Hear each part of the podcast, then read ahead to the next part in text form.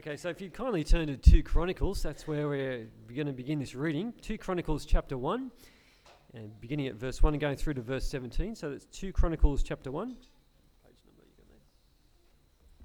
And that can be found on page 308 in the Pew Bibles, and if it's not there, it's on page 436. Depends what Bible you have. Solomon, son of David, established himself firmly over his kingdom, for the Lord his God was with him and made him exceedingly great. Then Solomon spoke to all Israel, to the commanders of thousands and commanders of hundreds, to the judges and to all the leaders in Israel, the heads of families, and Solomon and the whole assembly went to the high place of Gibeon, for God's tent of meeting was there, which Moses, the Lord's servant, had made in the desert. Now David had brought up the ark of God from Kiriath Jearim to the place he had prepared for it, because he had pitched a tent for it in Jerusalem. But the bronze altar that Bezalel, son of Uri, the son of Hur, had made was in Gibeon in front of the tabernacle of the Lord. So Solomon and the assembly inquired of him there. Solomon went up to the bronze altar before the Lord in the tent of meeting and offered a thousand burnt offerings on it. That night, God appeared to Solomon and said to him, Ask for whatever you want me to give you. Solomon answered God, You've shown great kindness to David my father, and have made me king in his place. Now, Lord God, let your promise to my father David be confirmed, for you have made me king over a people who are as numerous as the dust of the earth. Give me wisdom and knowledge that I may lead this people for who is able to govern this great people of yours? God said to Solomon, Since this is your heart's desire, and you have not asked for wealth, riches, or honour, nor for the death of your enemies, and since you have not asked for a long life, but for wisdom and knowledge to govern my people over whom I have made you king, therefore wisdom and knowledge will be given you, and I will also give you wealth, riches, and honour such as no king who was before you ever had, and none after you will have. Then Solomon went to Jerusalem from the high place at Gibeon and before the tent of meeting, and he reigned over Israel. Solomon accumulated chariots and horses. He had 1,400 chariots, 12,000 horses, which he kept in the chariot cities and also with him in Jerusalem.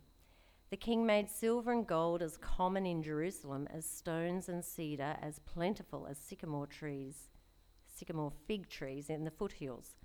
Solomon's horses were imported from Egypt and from Kue. The royal merchants purchased them from Kue. They imported a chariot from Egypt for 600 shekels of silver and a horse for 150. They also exported them to all the kings of the Hittites and of the Arameans. Um, let's pray. Father, thank you so much for uh, giving us your word, and we pray for ourselves. We pray for the children as well, that as we are exposed to your word now, that by your Spirit, that you would be uh, informing our minds, transforming our hearts, and making us people who live in the wisdom that you provide for us in Jesus. And we pray these things in his name. Amen. I too have a croaky voice. Uh, in fact, uh, last Sunday after preaching twice, I went home and I completely lost my voice, almost. I had that sort of squeaky chipmunk kind of. And I spoke to Alyssa on the phone, our daughter, and she said, Dad, you sound so cute. That's, uh, that's nice. Um, the, the, the things which we bring before God in our personal prayer times really do uh, speak volumes in terms of what, what our priorities are, what we think is important in life. So we pray for the people who we um, are closest to. We pray for the, uh, the issues that are dearest to our hearts. We pray for the things which we consider to be our, our greatest needs. And that's why the personal prayers which are recorded for us in the Bible are immensely valuable to us. Uh, whether they be in the uh, stories of godly people, uh, such as the prayer of Hannah, or in the Psalms of David, or Paul's letters, as Paul uh, expresses what he prays uh, for the churches. Uh, when we read these prayers, we get to see the, the heart of, of godly men and women. And that's helpful for us, isn't it? Because it, a, it serves as a model. It helps us to see what things we should be valuing as being truly important. One of the best known prayers in the Old Testament is actually found in today's passage uh, in uh, 2 Chronicles chapter 1, which uh, today we start 2 Chronicles. How about that? You thought we've just gotten through 1 Chronicles? Now it's we're on to 2 Chronicles.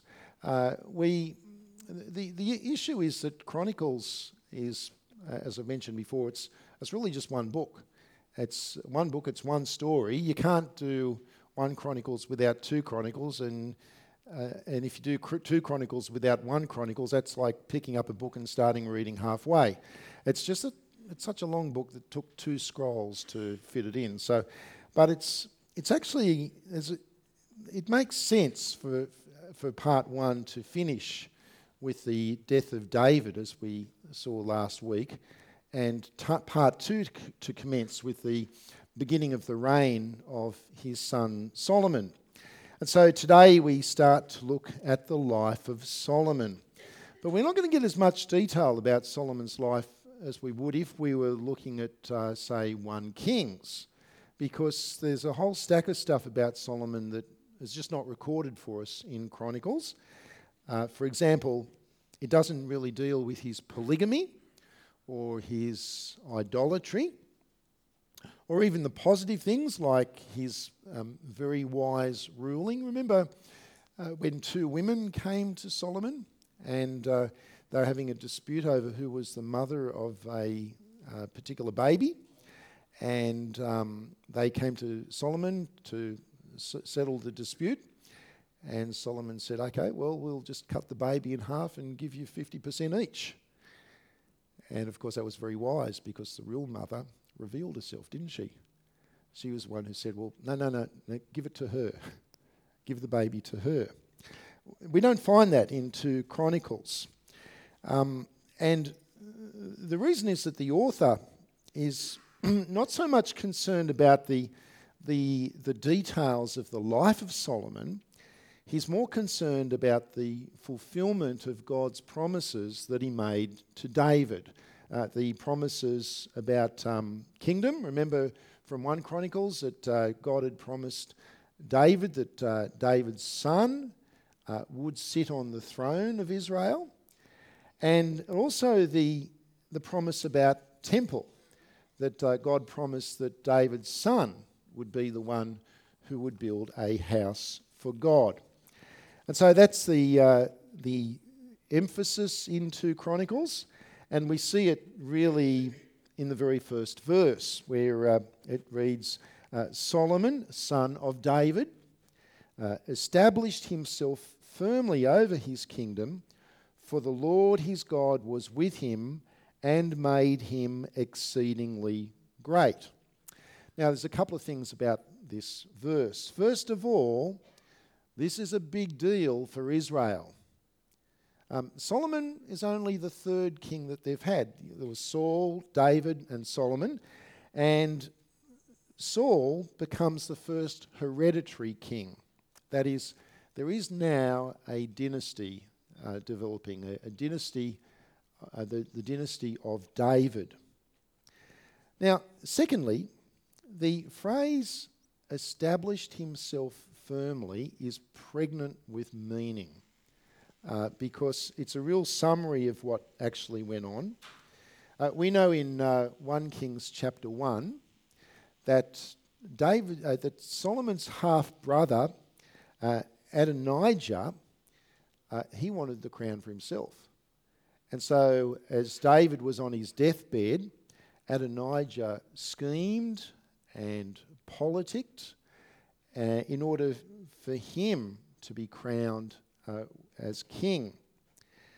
And so Solomon had to deal with that and he had to respond firmly to it. What this means is that uh, that phrase, established himself firmly, uh, there's a lot of background to that phrase. But the, the chronicler, as we call the author of 2 Chronicles, the chronicler, uh, he's actually more interested in what came next. Uh, what would Solomon's first action be as king? I, I always find it interesting when we have an election here in Australia and you get the results on the Saturday night. It's interesting to see what the new Prime Minister does Sunday morning. Have you noticed that? The image, because it creates an impression of what kind of leader that they intend to be. So the, the image of the Prime Minister on Monday morning, dressed in his suit and tie with his briefcase, heading off to Parliament House to get down to, to work, uh, or even stopping by at church on the way before heading to the office. Uh, that's, that's a good image, or for some of us, that's a good image. Uh, you, you normally don't see them on the morning after heading off to play a round of golf, do you? Or, you know, flying off on holidays or going on a cruise. That's not really a good look, as much as they probably deserve it after an election campaign. Now, here, Solomon is not interested in the look. Uh, in verses 2 through to 6, what he is interested in is doing exactly what his father David had instructed. Um, back in 1 Chronicles chapter 22, uh, David had ordered all of the leaders of Israel to support Solomon in the building of the temple and, and I quote, to devote their hearts and their souls to seeking the Lord their God. That's number one priority. That's top of the to do list, and that's what Solomon does. So, with all of the leaders, he goes to the town of Gibeon. Now, Gibeon is uh, located, or uh, they estimated it was located just north of uh, Jerusalem, uh, seven, eight kilometres or so north of Jerusalem. So, it's not a long way to go. But you'd, you'd want to ask the question well, why would they go to Gibeon? Because hasn't in 1 Chronicles the big deal been that David has brought the Ark of the Covenant from, uh, Ki, uh, from, uh, from Kiriath Jabin up to Jerusalem? Uh, that was a big deal that he did that. But Solomon's not going to the Ark of the Covenant to worship God, to seek after Him. Instead, he's going to Gibeon, and that's because that he's not going to God empty handed. He wants to make a big sacrifice. And that's where the tent of the Lord is, the tabernacle that Moses they took through the desert, and the altar uh, to the Lord is located in Gibeon. And so that's where they go. Because it's not just about prayer, it's also about sacrifice. But prayer is a big thing. And on this great occasion of becoming king, what did Solomon pray for? Have a look at verse 7. That night, God appeared to Solomon and said to him, Ask for whatever you want me to give to you. Uh, in 1 Kings chapter 3, we learn that that happened um, in a dream. But how about this, eh? It sounds like a blank check, doesn't it? Ask whatever you want me to give to you. Imagine yourself in that situation. What would you ask for? What would you pray for? Or imagine if his half brother, Adonijah, who selfishly tried to take the crown for himself, politics schemed, um, backstabbed, undermined, what do you think he would be asking for? Well, what do modern day tyrants value as being important? How about power and control? That's what they're after, isn't it? Uh, retaining authority, uh, squashing dissent, imprisoning your political opponents or worse, and corruptly um, acquiring wealth for yourself. It's interesting seeing the scenes coming out of Malaysia a few weeks ago, wasn't it? The, the deposed prime minister and the police going to his house and apartments and taking away um, dozens of boxes full of treasures uh, that he had accumulated for himself. Now, Solomon's prayer at this point in life reflects a very different heart to that. Um, in verse 8, Solomon answered God, uh, saying, You have shown great kindness to David my father, and have made me king in his place. Now, Lord God, let your promise to my father David be confirmed, for you have made me king over a people who are as numerous as the dust of the earth. Sounds like a fulfillment of a promise, doesn't it? Give me wisdom and knowledge that I may lead this people, for who is able to govern this great people of yours? Now, Solomon knows the character of God, doesn't he? He knows that of God's loving kindness because he's seen how kind God has been to his father, uh, David. And he also knows that God is faithful to that which he promises. And so, this covenantal relationship is a very good basis upon which to ask God for the, the wisdom and the, and the knowledge that he is going to need in order to lead Israel. So, what is wisdom? How would you define wisdom? What, what is a wise person like? In the Bible, there are different kinds of wisdom that are talked about. Um, there is the wisdom of the world. Uh, in one sense, that might be the, uh, the wisdom of the philosophers, the, the man made understanding of how things work. Uh, or it might be uh, that the wisdom of the world is, is how ungodly people um, behave so as to get what they want to get out of life. But godly wisdom will mean having a good understanding of the world and applying that knowledge rightly.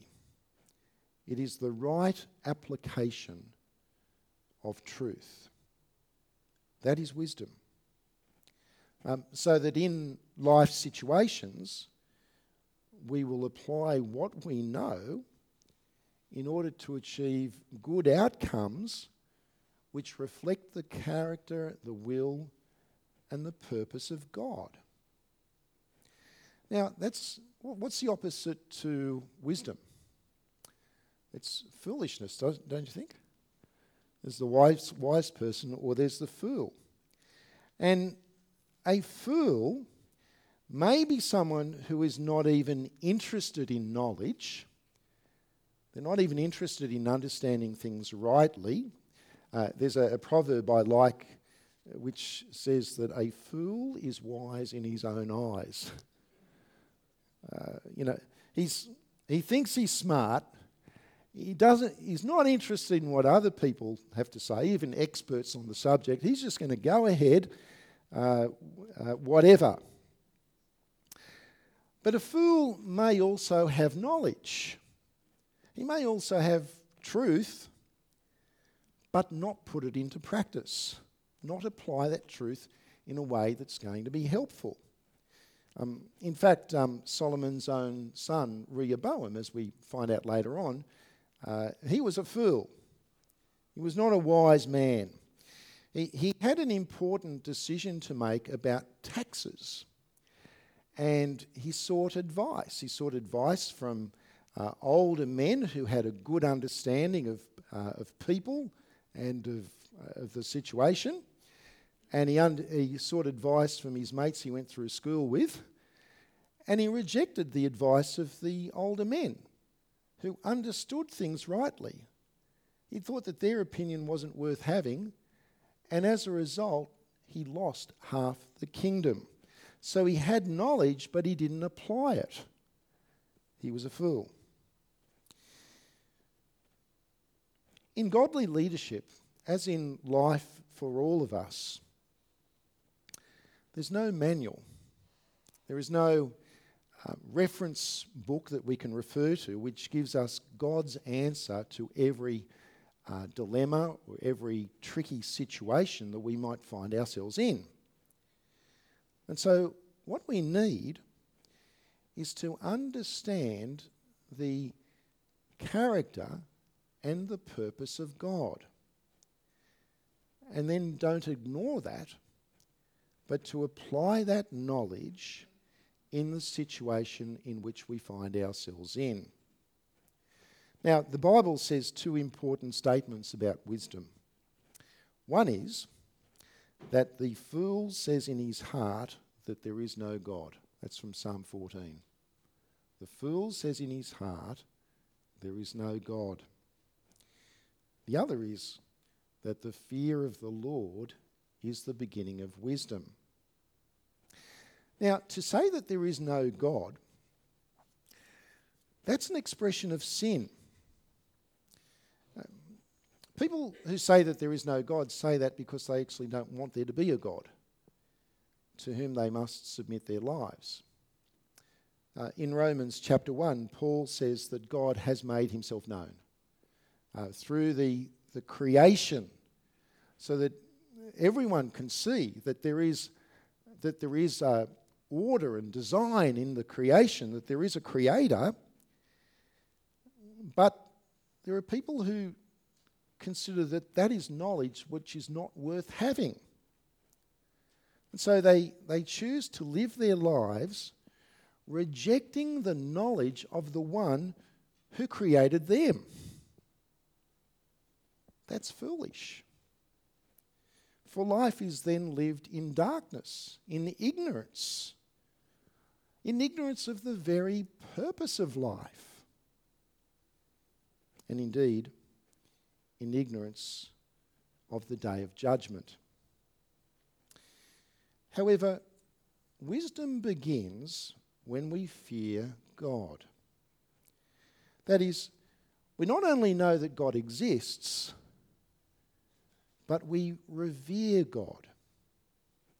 Because plainly, uh, God is the creator of the universe, and he is beyond our, his greatness is beyond our comprehension.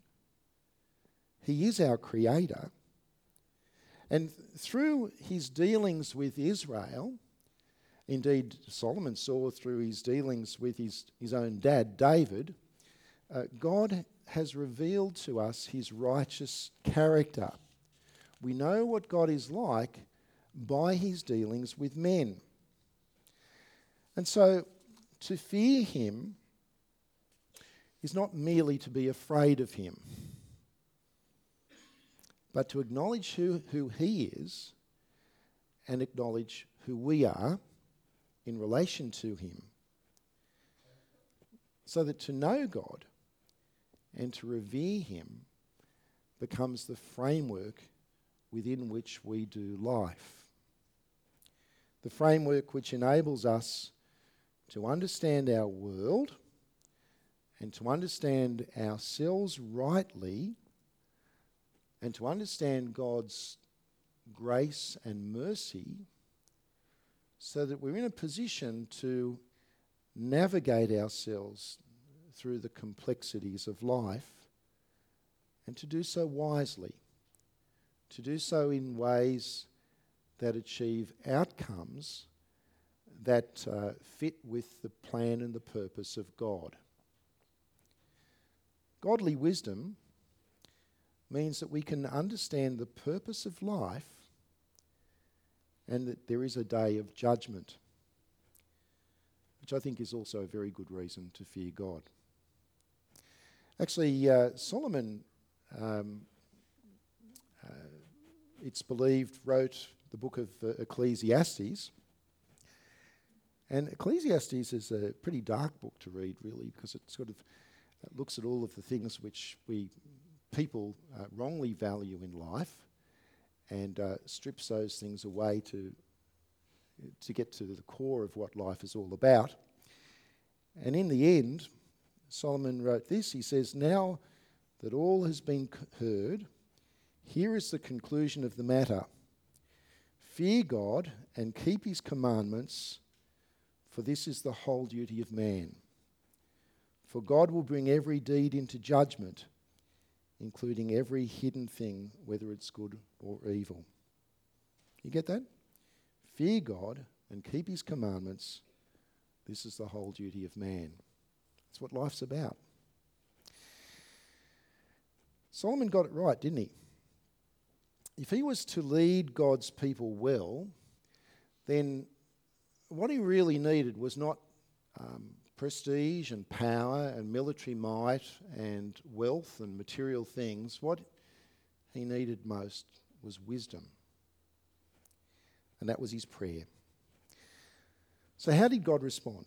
Well, have a look at verse 11.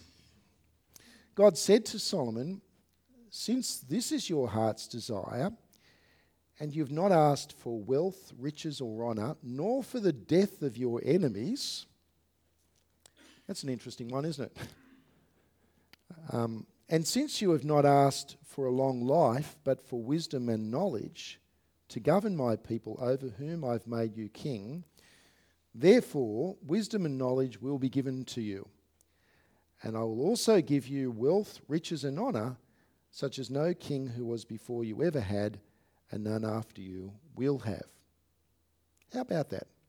Um, God gave Solomon amazing knowledge and wisdom. In, in 1 Kings chapter 4, we're told that he became a scientist, basically, that he, uh, that he developed this encyclopedic knowledge of, of plant life and of animal life, of, of the natural world. And, and we know that um, he wrote literally thousands of proverbs, wise sayings. This is why we have a thing called the Book of Proverbs. Indeed, the leaders of other nations would send their key people to Jerusalem to sit under the, at the feet of, of Solomon in order to hear his wisdom so that they could take that wisdom back to where they came from and help their leaders to govern wisely. I think it's, uh, it's really interesting then when we as Christians uh, live wise lives, and actually, when we speak, we speak thoughtfully to people and make good decisions, that over time we may find, and we do find, that non Christians will actually come to us when they've got a problem because they know that we're going to give them helpful advice. And that way we can be a blessing uh, to people. As what we see here is that um, uh, God's promises to, to Abraham are being fulfilled because he promised a land, a people, and a blessing. And here we see that Israel is now being a light to the Gentiles. Israel is being a blessing to the other nations through the wisdom of Solomon. But notice that God also gave Solomon what he didn't ask for. He didn't ask for power or wealth or prestige. And yet, God, in his kindness, gave him wealth. I, I think that this is not unlike the promise that Jesus gives us in Matthew 6 where we're told that as Christians we ought not to be craving after uh, material things and money and possession if, as if that is going to uh, give us, uh, you know, our, our identity, uh, our fulfillment in life, but rather as we crave after uh, God's kingdom and God's righteousness, to, to be putting God first and making good, wise, godly decisions and living that way, then guess what? God is actually going to give us the things which we need that we weren't craving for. We're not going to become rich like Solomon, but God will take care of us. He'll look after us. But God did give Solomon amazing wealth um, which would be handy in building the temple. But we see in this passage here that the wealth kind of overflowed. so that it wasn't just Solomon was wealthy, that the whole city of Jerusalem became wealthy, and Israel became the greatest nation in the world.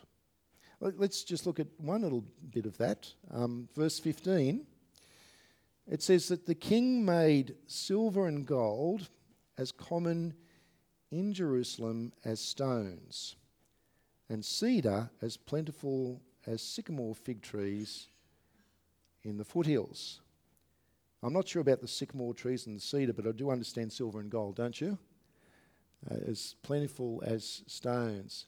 I read an account of a uh, guy who migrated to America in the 19th century to New York.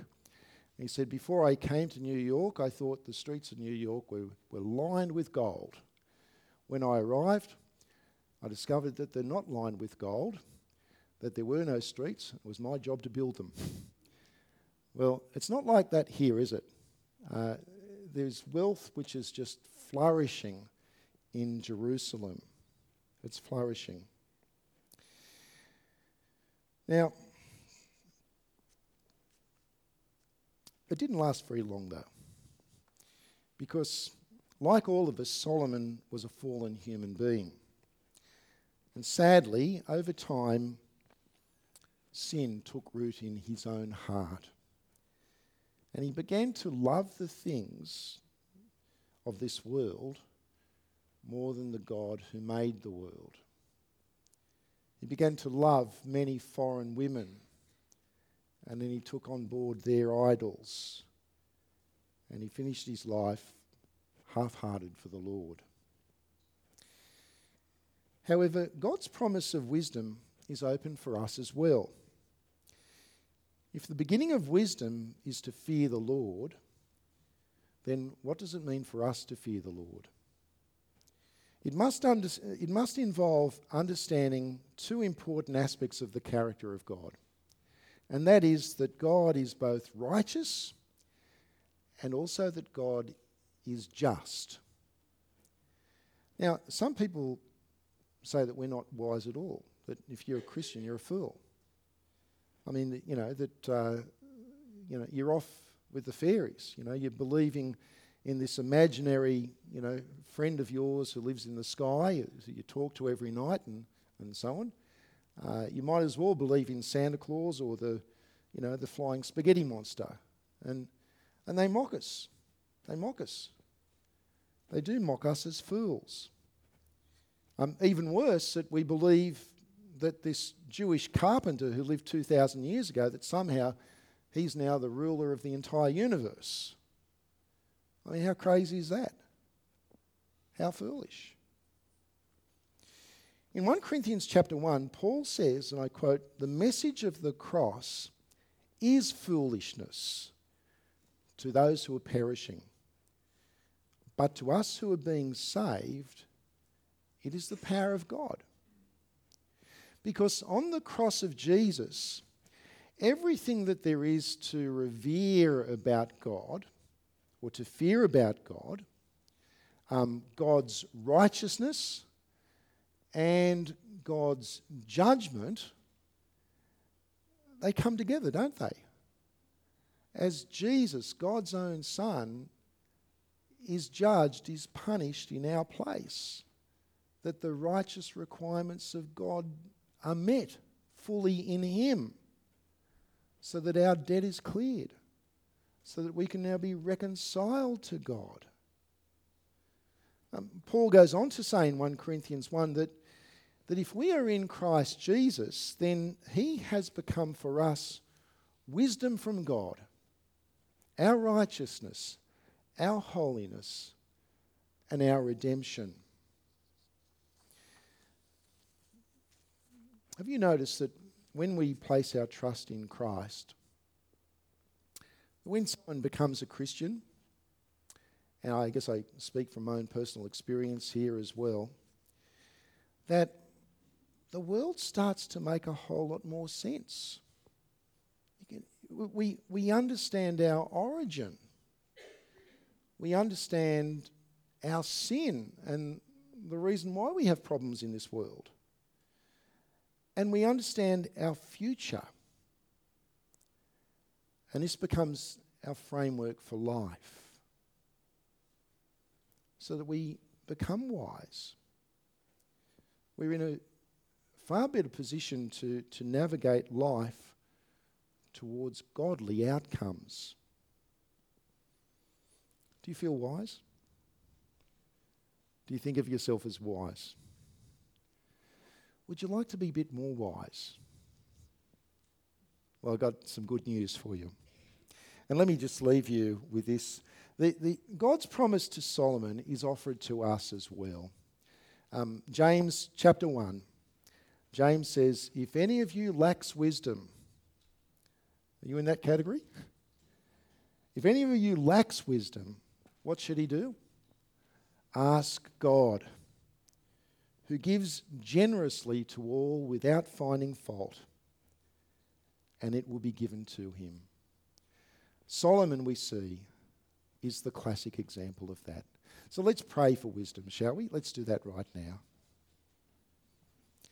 Father in heaven, we thank you so much that you have revealed your character and your purpose to us through the scriptures, through your dealings with Israel, and most clearly in the person and the work of your Son, our Lord Jesus Christ, who has become for us our wisdom.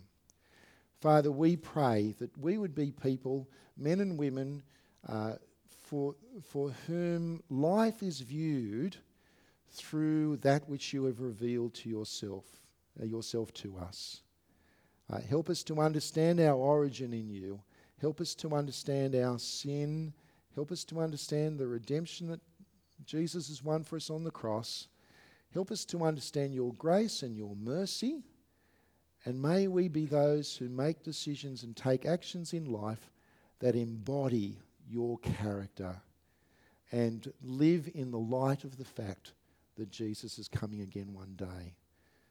Father, we pray for wisdom and we do so in Jesus' name. Amen.